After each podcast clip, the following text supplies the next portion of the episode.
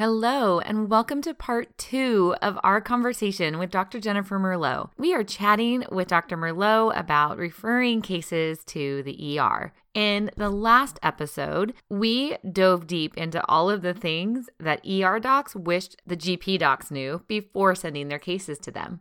In part two, we are going to actually do the reverse. We're going to talk about all the things that GPs wished the ER docs knew before sending cases on to them. So if it seems like the conversation kind of gets started midway, that is just because we split it up into two different parts, and the first part of it was in the last episode. So if you didn't catch that, be sure to listen to that one as well. So please enjoy part two of our conversation with Dr. Merlot.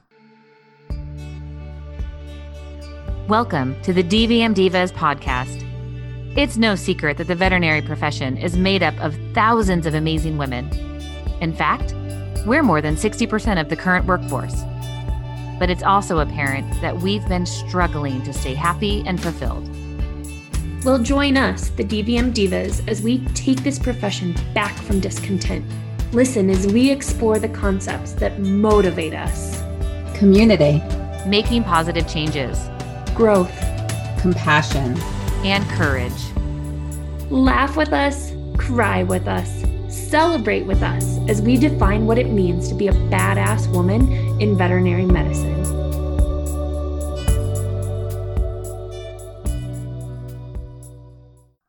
So the list that you had for the general practitioner request to the ER doctor is it's a little bit shorter. it was. I was like, man, that is a little bit shorter. I, I don't know why that is because I'm sure that there are more things I'm just not thinking of.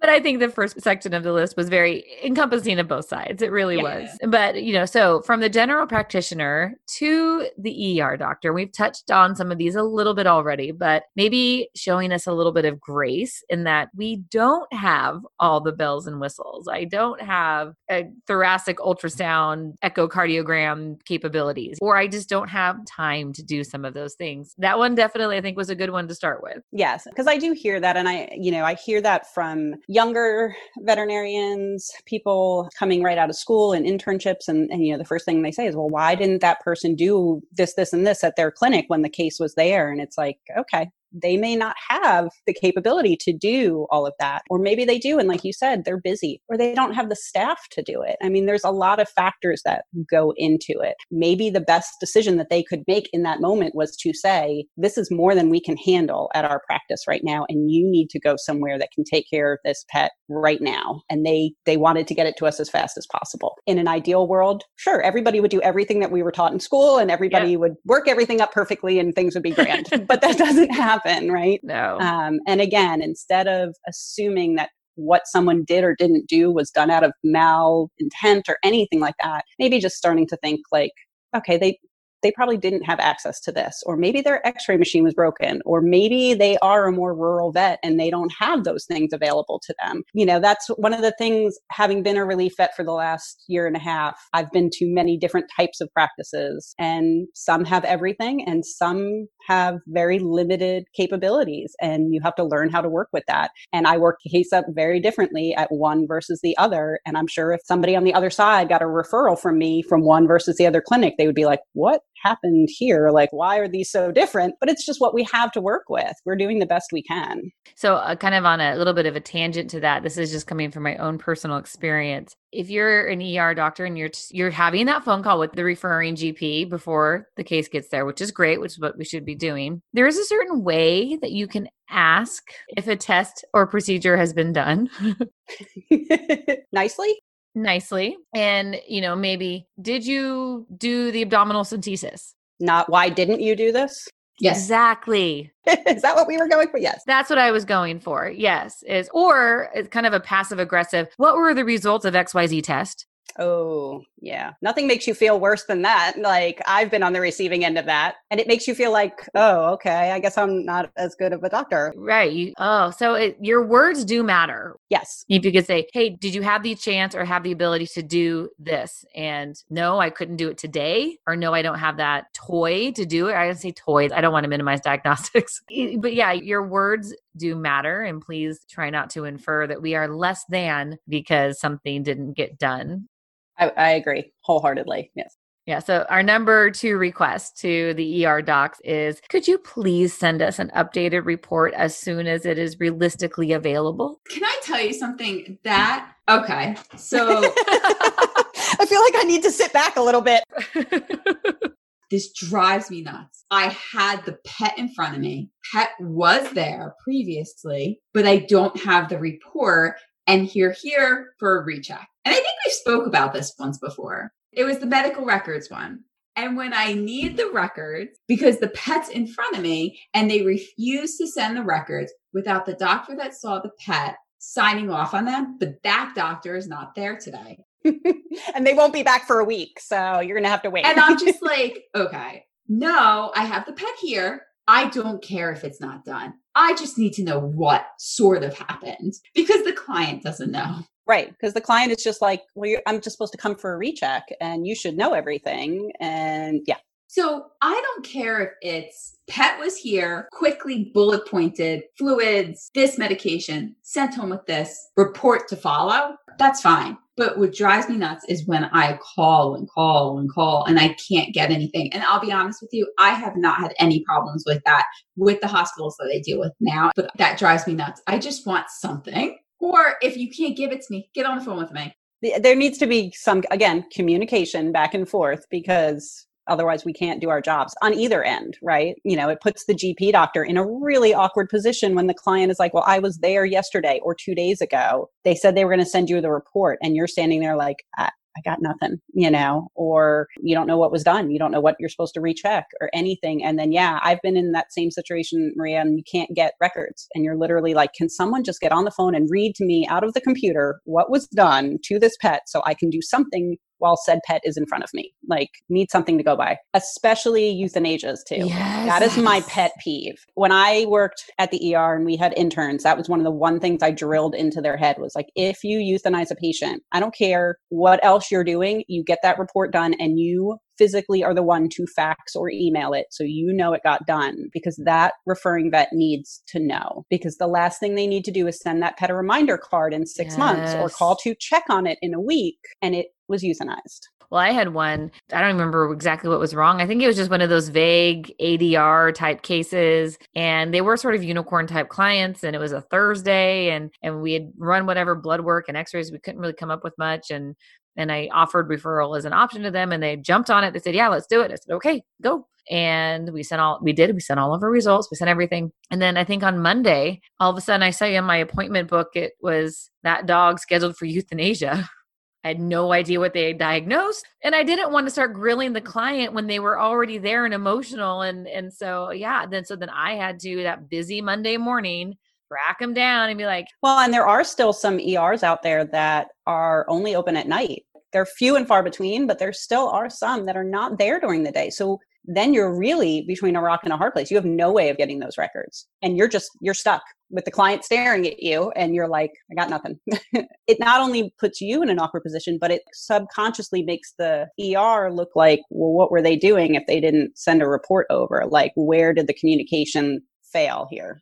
if the request is that referring GPs will send discharge instructions, my request is to ER practitioners, would you please also send like a little brief discharge instructions with the client too? So uh, so yeah, that's definitely, and I we get it too. Like we understand that, yeah, it it's hard to stop what you're doing, and you're so slammed some nights that you don't have time to make the report and we're not asking you to stay up and stay there till the wee hours of morning but if you even just a bare minimum something is especially if it's something pressing that we're, we may be seeing in the next day or so I mean, you can prioritize your charts. You know what's going back to the referring vet today and what's not going to get seen again for a couple of weeks. So um, so this was an interesting one. And now for me, since I refer emergencies to the university, the ER and the specialist are all under one roof. But this one was please communicate back to the general practitioner before sending an emergency case off to an outside specialist. Potentially, there may be things that can be done at the referring practice or the home practice, that kind of thing. That was interesting to me because it didn't necessarily pertain to me. So I, and that and it may be very um, specific to certain hospitals where you're where they're a combination kind of specialty and ER all in one setting. I've run into that a few times in the last 10 years or so where some general practitioners like to get all of their cases back. Like they want to do chemo in their hospitals and they want to do blood transfusions and they want to do the orthopedics and all of that kind of stuff. And they want the opportunity to do that stuff. Um, and they feel it a takes away revenue from their hospital when you're giving it away to somebody else and that they weren't consulted on their client and their patient's care i will say that's I think that's sort of phasing out. Um, I think younger doctors are more apt to say, like, yeah, that needs to go see a neurologist, or I don't want to deal with that case, or, you know, I don't want to be worried about giving blood transfusions and stuff like that. But um, I think that conversation is always good to have. I, I usually try to have it before the case comes to me. That's usually one of my questions when I talk to the referring vet is like, if this, you know, case does end up being hospitalized and we feel it needs to see such and such specialty, do you want us to call you first? Are you okay with us making that referral? Are you okay with that suggestion? And some of them will say, yeah, that sounds great. That's why I'm sending it to you. Others say, well, you know, I'd really like to have that discussion and see what we can do at our hospital. Um, so I think it's fair to give that opportunity to the, the referring vet unless they specify otherwise. I think like now the ER vets know me. But um, when I did start here, I did get that question like, would you like me to, if it if it's surgical, if it's this, if it's that, do you want us to just keep it here, or do you want us to send it back to you guys? And the only time I say to send it back to us if the client really can't afford it and we can do it. I'm more the pet's there, get it done with the specialist. That's how I am. So I always tell them, look, if they can't afford it and we can do it, call me. If they can afford it and the specialist is going to do it, they are there already. Let them do it. You know, the only time I do get a little upset is I have had ER facilities, they go to the specialist or they go to the ER and then they refer the patient back to their GP. Oh. So the hospital has a GP specialty and ER. That I don't like because then you are taking my client. You know, I do think like obviously some clients are going to want to have that right there. But I am, one, I do think is once it is always a good conversation to have, especially if you don't know the GP.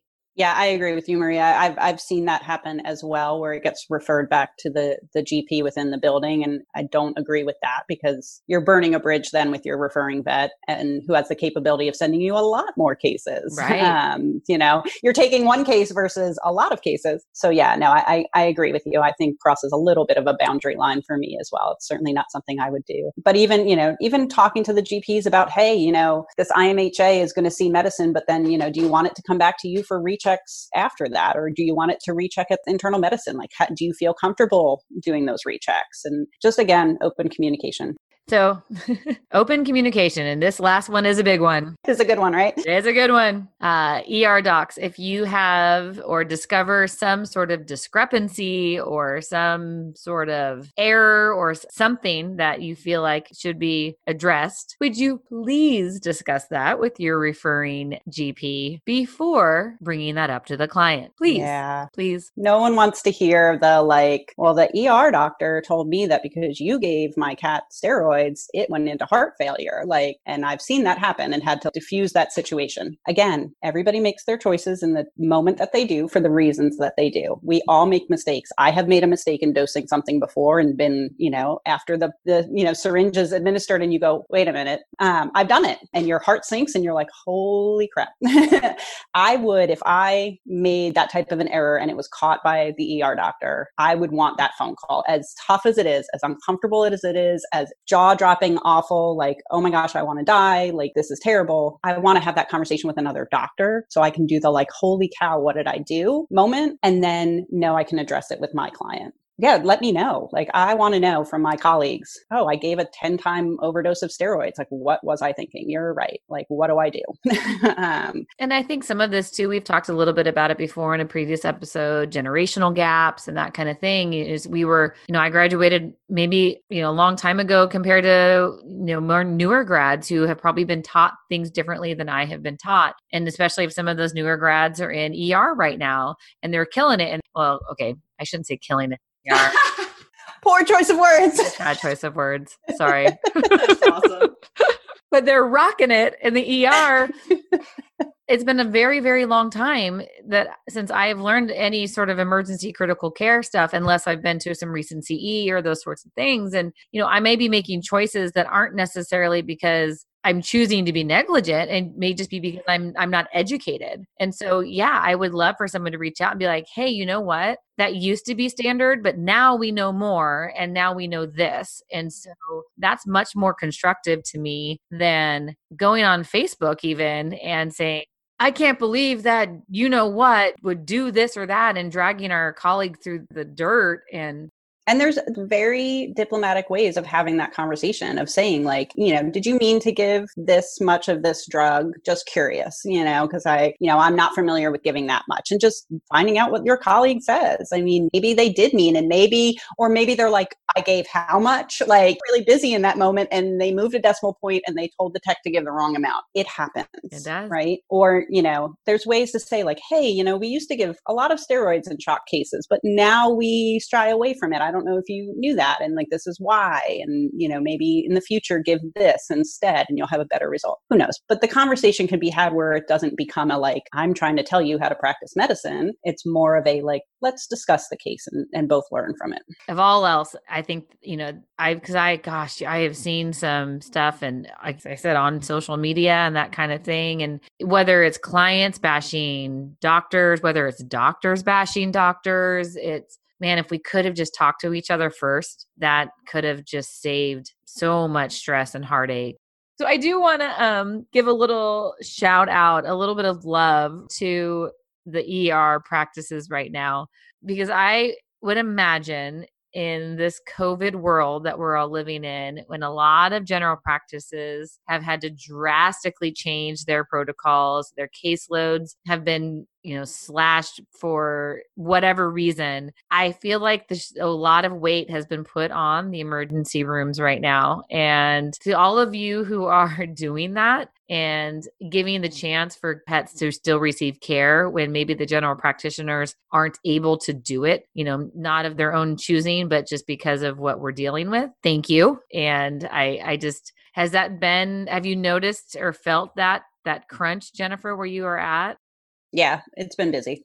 Like just busy and busy with all sorts of cases, like not just the true like emergency hit by cars, GDVs, but like the cases that can't get in to see their family vet because they're changing their hours or they're booked out for however long and and so we are seeing a large uptick in cases. I would say most clients have been very understanding of the fact that we're busier the fact that they can't come in the building. We do always get the ones who are mad about that, as you guys have talked about before, eh, you know, yeah. like, and I think it's hard because in our situation, their cases are coming in really sick or really critical. And then we're telling them, you can't face to face talk with the doctor that you've never met. You can't see your pet after we get it admitted into the hospital. And if they're really like, if they come in and they start crashing and they're not doing well, to be, to have to call a client and be like, you can't come in the building to see your pet, you know, that's heartbreaking heartbreaking. Um, those have been the toughest when I've had to call people over critical things and, and say, you know, this is not going well. And I wish you could come in and say bye, and, and I can't let you come in the building. Are you letting people come in for euthanasias? Um,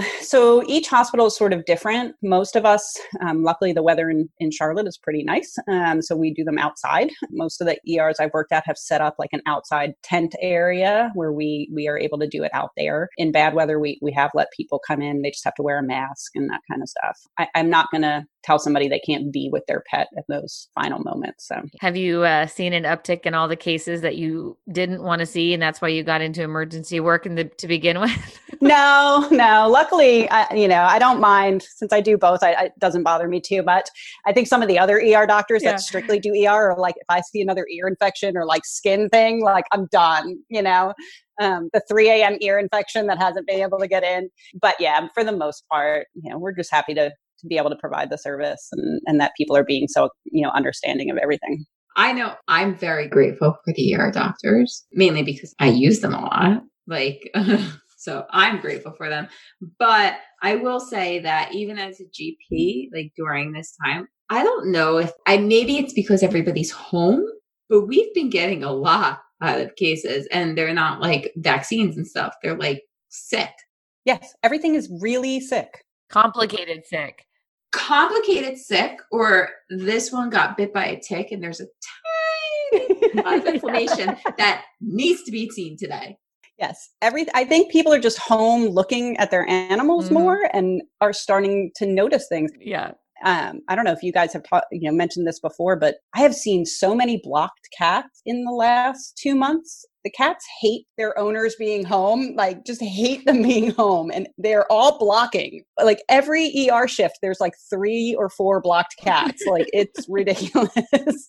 but yeah, they're all complicated cases, and this has probably been for all of us the most exhausting three months because of everything we're dealing with. And you don't get the like fun, happy cases right now, depending on where you are. We've actually been seeing, but we've been commenting that has been kind of a puppy palooza. Yeah, everybody's getting puppies right now. Yeah. So I'm thinking I have done more new puppy exams during all of this than I have in a long time, which I just hope now that's not going to turn into a bunch of separation anxiety dogs. It is. it is. it is for sure. Yes. We're already seeing it. it is. It's going to be awful in the next six months when people go back to work. I had a dog come in the other day, not separation anxiety, but it goes back to the people who are just home with their pets. And they said, well, you know, he's not really eating that great.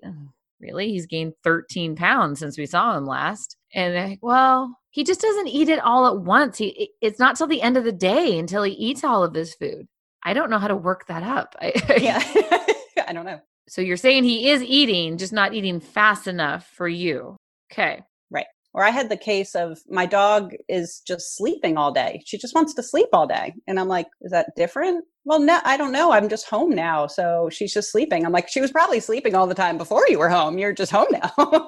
you are seeing You're her. watching her sleep. So this owner called, they are absolutely wonderful people. They love their dog. It's a 15 year old Pomeranian. And like he had this huge abscess that we couldn't sedate him because he's in congestive heart failure. And I'm like, Pomeranian, 15, he's going to be in congestive heart failure. Right.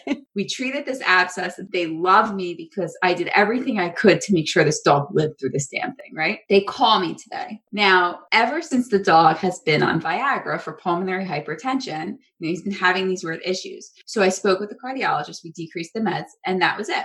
In December, he went to the ER, and the ER is like, no, let's up the meds, but we'll go in the middle. So ever since they upped the medication, the dog has been having erections Oh, God.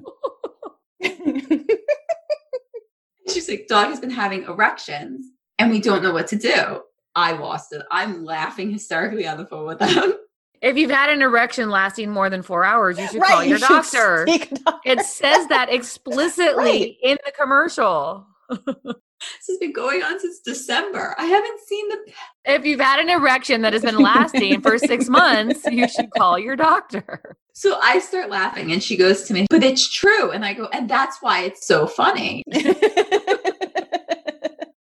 Well, Jennifer, thank you. Thank you. Thank you so much for sharing all of this insight with us. I I know I've already said it a few times tonight. I definitely learned personally, I learned a lot just in kind of reading through what you wrote and then talking with you tonight. I really hope that it's hit home for a lot of people, kind of on both sides of the story. Um, the main thing, we discussed it at the beginning, and I think it still is the way to summarize it completely is communication. Communication before, communication during, communication after. And if we can remember that, then we're going to have a lot smoother outcomes and happier clients, happier patients, and happier veterinarians. So, Absolutely. thank you for just bringing this up to us. I think that it's great conversation to be had. If you are in general practice and you know the ERs that you send all your cases to, you know, maybe if you haven't done it already, just give them a call sometime when you're not busy. I don't know when that is, but when when that happens, you know, just say, "Hey, you know, let can we just get some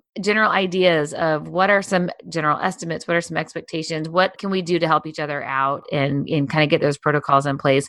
Absolutely. I think that's a great idea. Someday when we actually get to all talk in person with one another, you could take him out for a drink or a coffee or a donut or something. You know, once once we get to commune together again. Well, let's move on to our wins, our fails, and our hacks. And Jennifer, since you're our guest, I'll let you go first, and you have a hack for us tonight. So I do. So, um, one of the things that always seems to be a concern when sending cases to the ER is that the ER doctors or staff are going to automatically replace the IV catheter that is placed by the general practice. I don't know where this started or how this started, but it seems like it's like a hard and fast rule that we just have to replace it. Um, we don't. We don't always replace every single catheter that comes in the building, but it does help us to know when it was placed and what gauge it was. And oftentimes there's no way for us to know that if it's not in the notes, which then precipitates us removing the wrap and trying to look at the catheter, which invariably gets then pulled out and needs to be replaced. So, one way to easily tell us is when you're wrapping your catheter, just take a piece of white tape over the vet wrap, put the date and the time it was placed and what gauge catheter it is. And then it solves the problem, and we won't have to pull it out and replace it. I love that. That is that is a great great hack. I think that is so easy to do also. So it takes two seconds and that communicates so much information to us. It saves the client money. It saves the dog having to get poked again. It, you know, saves us time because we can then just hook them up to fluids and get started on our start like stuff. I love it. That is a fantastic hack. So we want to end on a win. So I I will share my fail, my mom fail from this weekend. So my younger daughter had a softball tournament this weekend which required us to be to drive 2 hours and sit in the 90 degree heat and and watch her play softball my older daughter's birthday was on Saturday and so she got to be lucky enough to celebrate her birthday watching her younger sister play softball in the 90 degree heat and humidity and wasn't exactly the most fun day for her and we got through and we decided that on the way home, we would drive through a particular area and we would go eat at her favorite restaurant. So that brightened her day a little bit that we were going to go eat, you know, reopened enough in our region that we could all go eat at this restaurant. And we're sitting there, we had to wait a little bit for the table and we had been talking for a couple weeks about whether or not the summer job that she was originally going to have helping out at a local bakery she was very excited for this job. We were discussing whether or not she would this was going to be like her first summer job. She just turned 15 whether or not she'd get to do it because of covid and all this kind of stuff. I thought that we had already pretty much established that job was probably not going to happen. Apparently we had not communicated that very well and I had gotten confirmation from the woman who she was going to be working for that she wasn't going to be able to bring her on as summer help just because her revenue was down and everything else, and it just wasn't going to work out. And I was the horrible mother who broke that news to my daughter on her birthday. Oh my God, you couldn't wait a day? Thank you. Thank you for, yeah. I didn't even think Aww. about it. I was reading through text while we were waiting for our table and I got this message and I just didn't and I oh, failed. Oh, no. I failed and I said, "Oh, I said here's a text from, you know, so and so and oh yeah, it looks like yeah that yeah, she's not going to be able to hire you this summer and oh my gosh. Oh, you no. could just see like the tears and I was like, "Oh, no, my husband looked at me. He's like, "Really? Just like you said, Maria, you couldn't have waited till tomorrow." I'm sorry, I just blurted that out.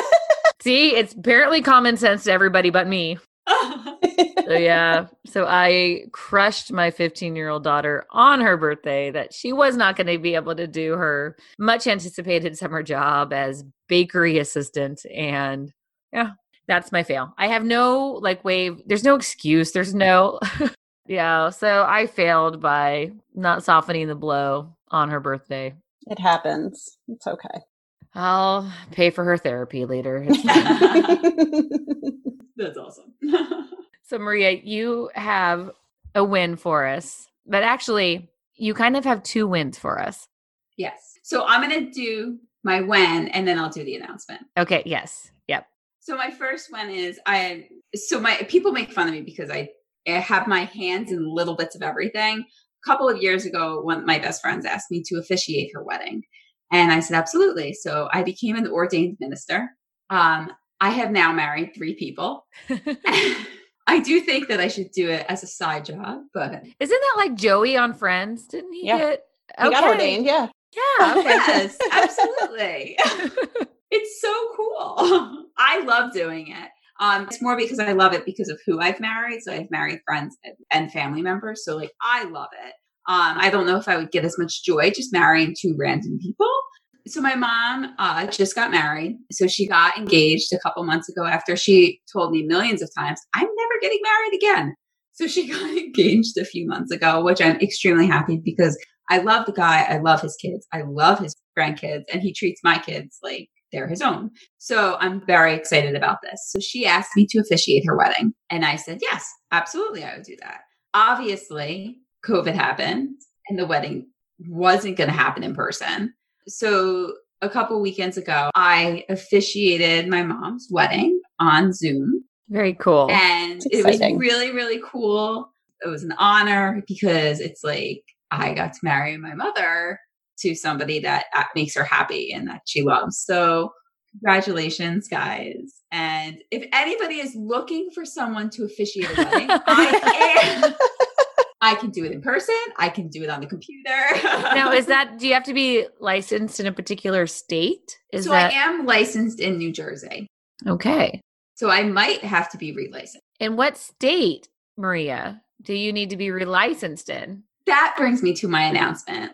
Today was my last official day at my job because my husband and I have decided to finally live our dream that we have talked about since we met and that I have talked about since the first time I stepped in Disney World. We are moving to Florida on Sunday. I'm so excited. That's so exciting. Not only did we're going to be living this dream, but I found my dream job where I will officially, not right away, but officially transition out of practice. Wow.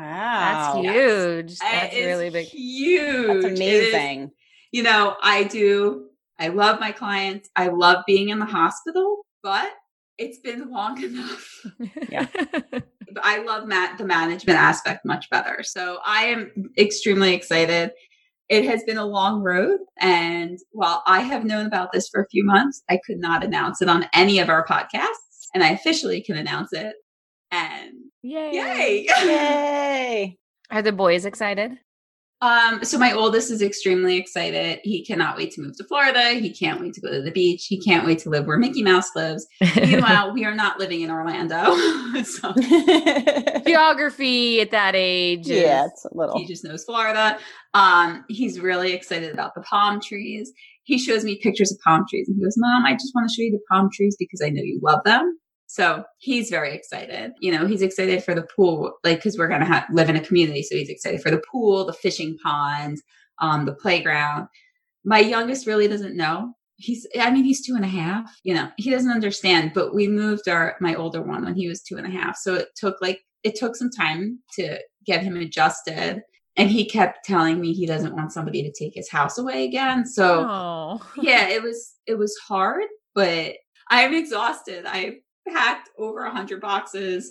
I've been doing two, clo- dealing with two closings, working, and the kids, and I'm I'm tired. Next time, the kids have to be able to pack themselves.